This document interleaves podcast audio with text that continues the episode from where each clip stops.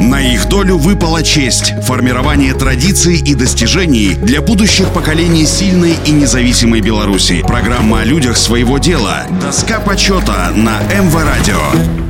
Всем доброго дня, у микрофона Василий Данилов. Иван Николаевич Беличонок родился в деревне Смоловка Якшицкого сельсовета Березинского района, ныне деревня в составе Богушевского сельсовета Березинского района. Отец Ивана работал в колхозной кузнице, ремонтировал различные сельскохозяйственный инвентарь и любознательного мальчика всегда тянуло посмотреть, как в умелых руках мастера простая заготовка превращалась на наковальне в необходимую деталь. А когда он увидел первый свой трактор, то сразу решил стать трактористом. В местной школе Иван Беличонок получил неполное среднее образование и в 15 лет устроился работать в Любанской машино-тракторной станции. Прямо в поле он постигал азы вождения и обучения основным видом полевых работ. Его наставником стал герой социалистического труда Григорий Сущеня, бригадир той же МТС. Через его школу прошел не один десяток в будущем передовых трактористов. Затем они сами становились первоклассными специалистами, сами удостаивались высоких правительственных наград и сами получали почетное звание наставника трактористкой молодежи. Стал ими комсомолец Беличонок. Пройдя обучение на курсах, молодой тракторист сел за рычаги старенького колесного трактора. Но в скором времени на поля стала приходить более мощная техника, и знаний, полученных на курсах, было уже недостаточно.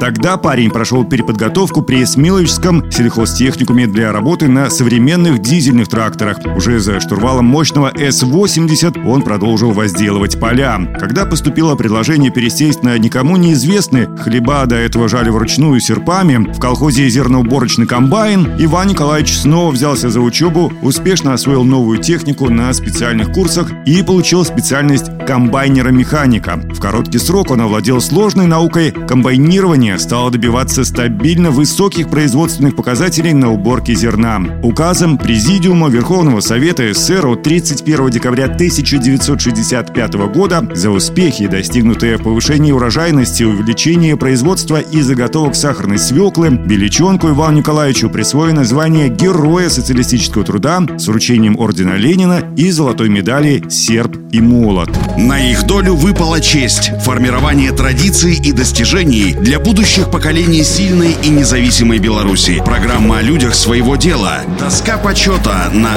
МВ-радио.